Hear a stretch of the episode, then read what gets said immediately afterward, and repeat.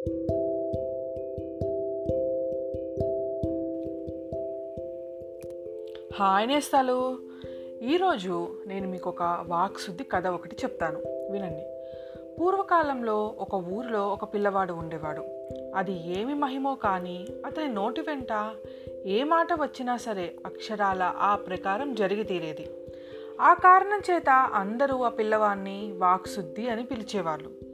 ఒక రోజున అతని చెల్లెలు అన్నయ్య తోటలోకి వెళ్ళి మామిడి పళ్ళు కోసుకుందామురా అని చెప్పి తీసుకువెళ్ళింది. చెట్టు నిండా పళ్ళున్నాయి కానీ చేతికి అందటం లేదు. పోనీ పొడుగాటి కర్ర దొరుకుతుందేమోనని వాక్శుద్ధి వెతికాడు. కర్ర కనపడలేదు కానీ ఒక రాయి దొరికింది. బేష్ బాగున్ను దన్నుకుని గురిచేసి వాక్శుద్ధి ఆ రాయి పండు వైపు విసిరాడు. పండు ఎప్పుడు కింద పడుతుందా ఎప్పుడు తిందామా అని అతని చెల్లెలికి నోరూరుతున్నది. ఆమె అలా ఆత్రంతో కనిపెట్టుకుని ఉండగా వాక్శుద్ధి విసిరిన రాయి గురి తప్పి ఆమె కణతకు తగిలి ఆమె వెంటనే నేలకు వాలిపోయింది. కణత నుండి బొలబొలా ప్రవహిస్తున్న నెత్తురుని వాక్శుద్ధి తన తువాలతో తుడిచి కట్టుకట్టాడు. ఈ ఆపద సంభవించినందుకు వాక్శుద్ధి చాలా నొచ్చుకున్నాడు. ఎవరైనా దుర్మార్గులు రాయి విసిరి ఉంటారేమోనని నాలుగు మూలలా వెతికాడు. కానీ ఆ చుట్టుపక్కల ఎవ్వరూ కనపడలేదు. తీరా రాయి తీసి చూసేసరికి అది తను విసిరినదే కానీ వేరే వాళ్ళు ఎవ్వరూ విసిరినది కాదని తెలిసింది. పోతే తను పండు వైపు గురి చూసి కొట్టాడు కదా రాయిని. పోయి పోయి ఎక్కడనో దూరంలో ఉన్న చెల్లెలి తలకి తగలడం ఏమిటి? ఇలా జరగడానికి కారణం దయ్యమా? భూతమా? శక్త? ఏమిటై ఉంటుంది? అని ఎన్నో విధాల ఆలోచించాడు. ఎంతసేపటికి ఆలోచన తోచింది కాదు. చివరికి మనసుకి కష్టం తోచి ఈ శక్తి నాశనం గాను అంటూ శపించాడు. వాక్శుద్ధి నోటి వెంట ఈ మాట వచ్చి రావడంతోనే నిజంగానే ప్రపంచంలో శక్తి నశించిపోయింది. ఇంతలో అతని చెల్లెలు కొంచెం తేరుకొన్నది. ఆమెను ఓదార్చి మళ్ళీ రాయి తీసుకుని మామిడి పండుకి గురి చూసి కొట్టాడు. దెబ్బతో పండు టపీమని ఊడింది కానీ కింద పడలేదు. పండే కాదు రాయి కింద పడలేదు. రెండూ కూడా ఆకాశ మార్గాన గాలిపటాల్లాగా ఎరిగిపో ఎగిరిపోతున్నాయి. ఇవి ఇంత చూసి వాక్సుద్ధికి ఆశ్చర్యం కలిగింది. సరే ఎంత దూరమని ఇవి అలా ఎగురుతాయి? ఎప్పటికైనా కింద పడకపోతాయా చూద్దామని అనుకొని అతను పండు వెంబడే వెళ్ళాడు. మామిడి పండు అతనికి అందకుండా మరీ ఎత్తుగా ఎగురుతున్నది. వాక్సుద్ధి కూడా పండు వెంట పరిగెత్తుతూనే ఉన్నాడు. ఇంకా వస్తాడు ఇంకా వస్తాడు అని చెప్పి అతని చెల్లెలు మామిడి తోటలో కనిపెట్టుకుని కూర్చుంది.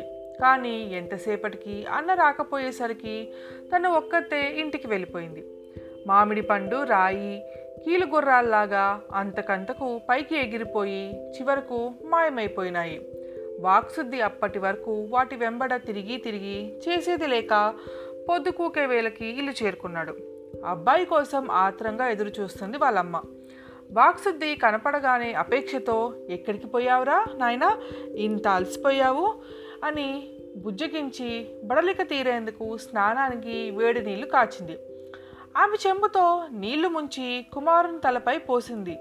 కానీ ఒక్క చుక్క కూడా అతని తల మీద పడనే లేదు. ఆమె చెంబుతో ముంచుతున్న కొద్దీ కాగల్లో నీళ్ళు తరిగిపోతున్నాయి కానీ నీటి బొట్టు మాత్రం కొడుకు నెత్తి మీద పడలేదు. ఇదేమిటా విడ్డూరం అనుకుని చేరెడు నీళ్ళు చేతితో తీసి చమురు రాసినట్టుగా రాసి పోయి తుడుచుకోమన్నది ఆమె. అలాగే చేసి గోడకి తగిలించి ఉన్న వాక్సిద్ధి తువాలు అందుకుందామని కాళ్ళు పైకెత్తేసరికి గాల్లో తేలిపోయి ఇంటి బయటకి ఎగురుకుంటూ వచ్చాడు. ఈ చిత్రం చూసి వాక్సిద్ది చెల్లెలు తన స్నేహితురాలందరినీ పరిగెత్తుకు వెళ్ళి రండి రండి మా అన్నయ్య తమాషా అయిన మొగ్గులు వేస్తున్నాడు చూదురుగాని రండి అని చెప్పి పిలుచుకు వచ్చింది. వాళ్ళందరూ ఉరుకులు వేసుకుంటూ వచ్చారు. మేడపైకి ఎగిరిపోయిన వాక్సిద్ధిని చూసి వాళ్ళు నిర్ఘాంతపోయారు. ఇంతలో వాక్సిద్ధి చెల్లెలు అన్నయ్య నువ్వు ఎలాగో మేడ మీదకి ఎక్కావు కదా అక్కడ నా బంతి చిక్కుకుంది అది తీసి ఇలా పడేయి అన్నది. చెల్లెల కోసమని బత్తి వెతికి తీసి కింద పడేయబోయాడు అది కింద పడక బుడగలాగా ఆకాశంలోనే తేలుతున్నది. కోపం కొద్దీ వాక్సుద్ది ఆ బంతిని ఒక్క తన్ను తన్నేసరికి కాలు జారిందేమో అతను ధబేలుమని కింద పడ్డాడు ఇది చూసి ఇంట్లో అందరూ గొల్లుమని గోల చేశారు. వెంటనే డాక్టర్ను పిలిపించారు. డాక్టరు ఇంజెక్షన్ చేద్దామని మందు ఎక్కించబోతే పిచికారి గొట్టంలోకి మందు ఎక్కలేదు. మరి ఒక గొట్టెను తీసి చూశాడు. అందులోకి ఎక్కలేదు. అలా ఎన్ని గొట్టాలు తెచ్చి ప్రయత్నించినా ఒక్క గొట్టంలో కూడా మందు మాత్రం ఎక్కటం లేదు. ఇటువంటి అసందర్భం ఆయనకి ఎప్పుడూ అనుభవంలో లేదు. ఈ విధంగా కథ అడ్డం తిరగటం చూసి డాక్టర్కి ఆశ్చర్యం కలిగింది. చిన్నవాడు బతికే ఎత్తు లేదు కాబోలునని తల్లిదండ్రులు కంగారు పడుతున్నారు. ఆ సమయంలో అక్కడ మూగిన కొంతమంది వాక్శుద్ధికి దిష్టి తీశారు. కొంతమంది మంత్రించిన విభూతి బొట్టును పెట్టారు. అలా ఎవళ్ళకు తెలిసిన ప్రక్రియ వాళ్ళు చేసి చూశారు. ఏ తల్లి చేతి చలవ వలనో కొంతసేపటికి వాక్శుద్ధి తేరుకొని లేచాడు. అతను లేవగానే ఎవరి ఇళ్ళకు వాళ్ళు వెళ్ళిపోయారు. మరునాటి నుంచి వాక్శుద్ధి వలనే అతని స్నేహితులు కూడా ఎత్తుకు ఎగిరి మొగ్గలు వేయటం ప్రారంభించాడు.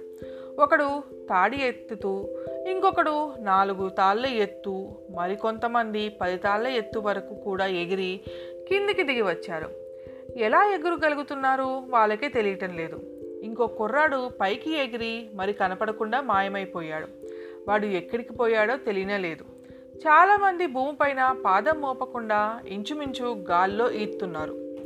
ఒకడు నీటి మీద నడిచాడు. ఇంకొకడు తలకిందులుగా నడిచిపోతున్నాడు. ఒక్కటేమిటి? ఎలా తలుచుకుంటే అలాగా ఎక్కడికి పడితే అక్కడికి వాళ్ళందరూ ఎగిరిపోతున్నారు.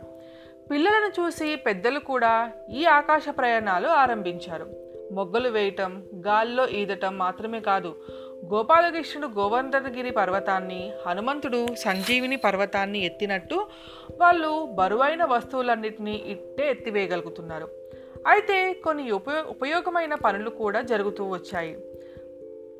బంకెలు అవసరం లేకుండా బట్టలు గోడలకు అంటుకొని ఉండటం మోజాబాలలో అక్కర్లేకుండా ఎత్తున ఉంచిన పాత్రలు పడిపోకుండా ఉండటం ఇటువంటివి. కానీ అంతటితో ఆగక అనర్థాలు కొన్ని కలగటం ప్రజలు జీవించటం కష్టమైపోయింది. ఏమిటి అవి అంటారా? దాహంతో గిలగలలాడుతున్న వాళ్ళకు గుక్కెడు నీళ్ళు గొంతులో పోసుకుందామంటే పాత్ర నీళ్ళు ఊడిపడవు. తాగటానికి నీళ్ళు లేనప్పుడు ఇక పళ్ళు తడుపుకోవటం మాత్రం ఎవరు పెట్టగలరు రోజు రోజుకి గాల్లో వేడి ఎక్కువై కావటం వల్ల ప్రజలకు శోష కొడుతూ వచ్చింది.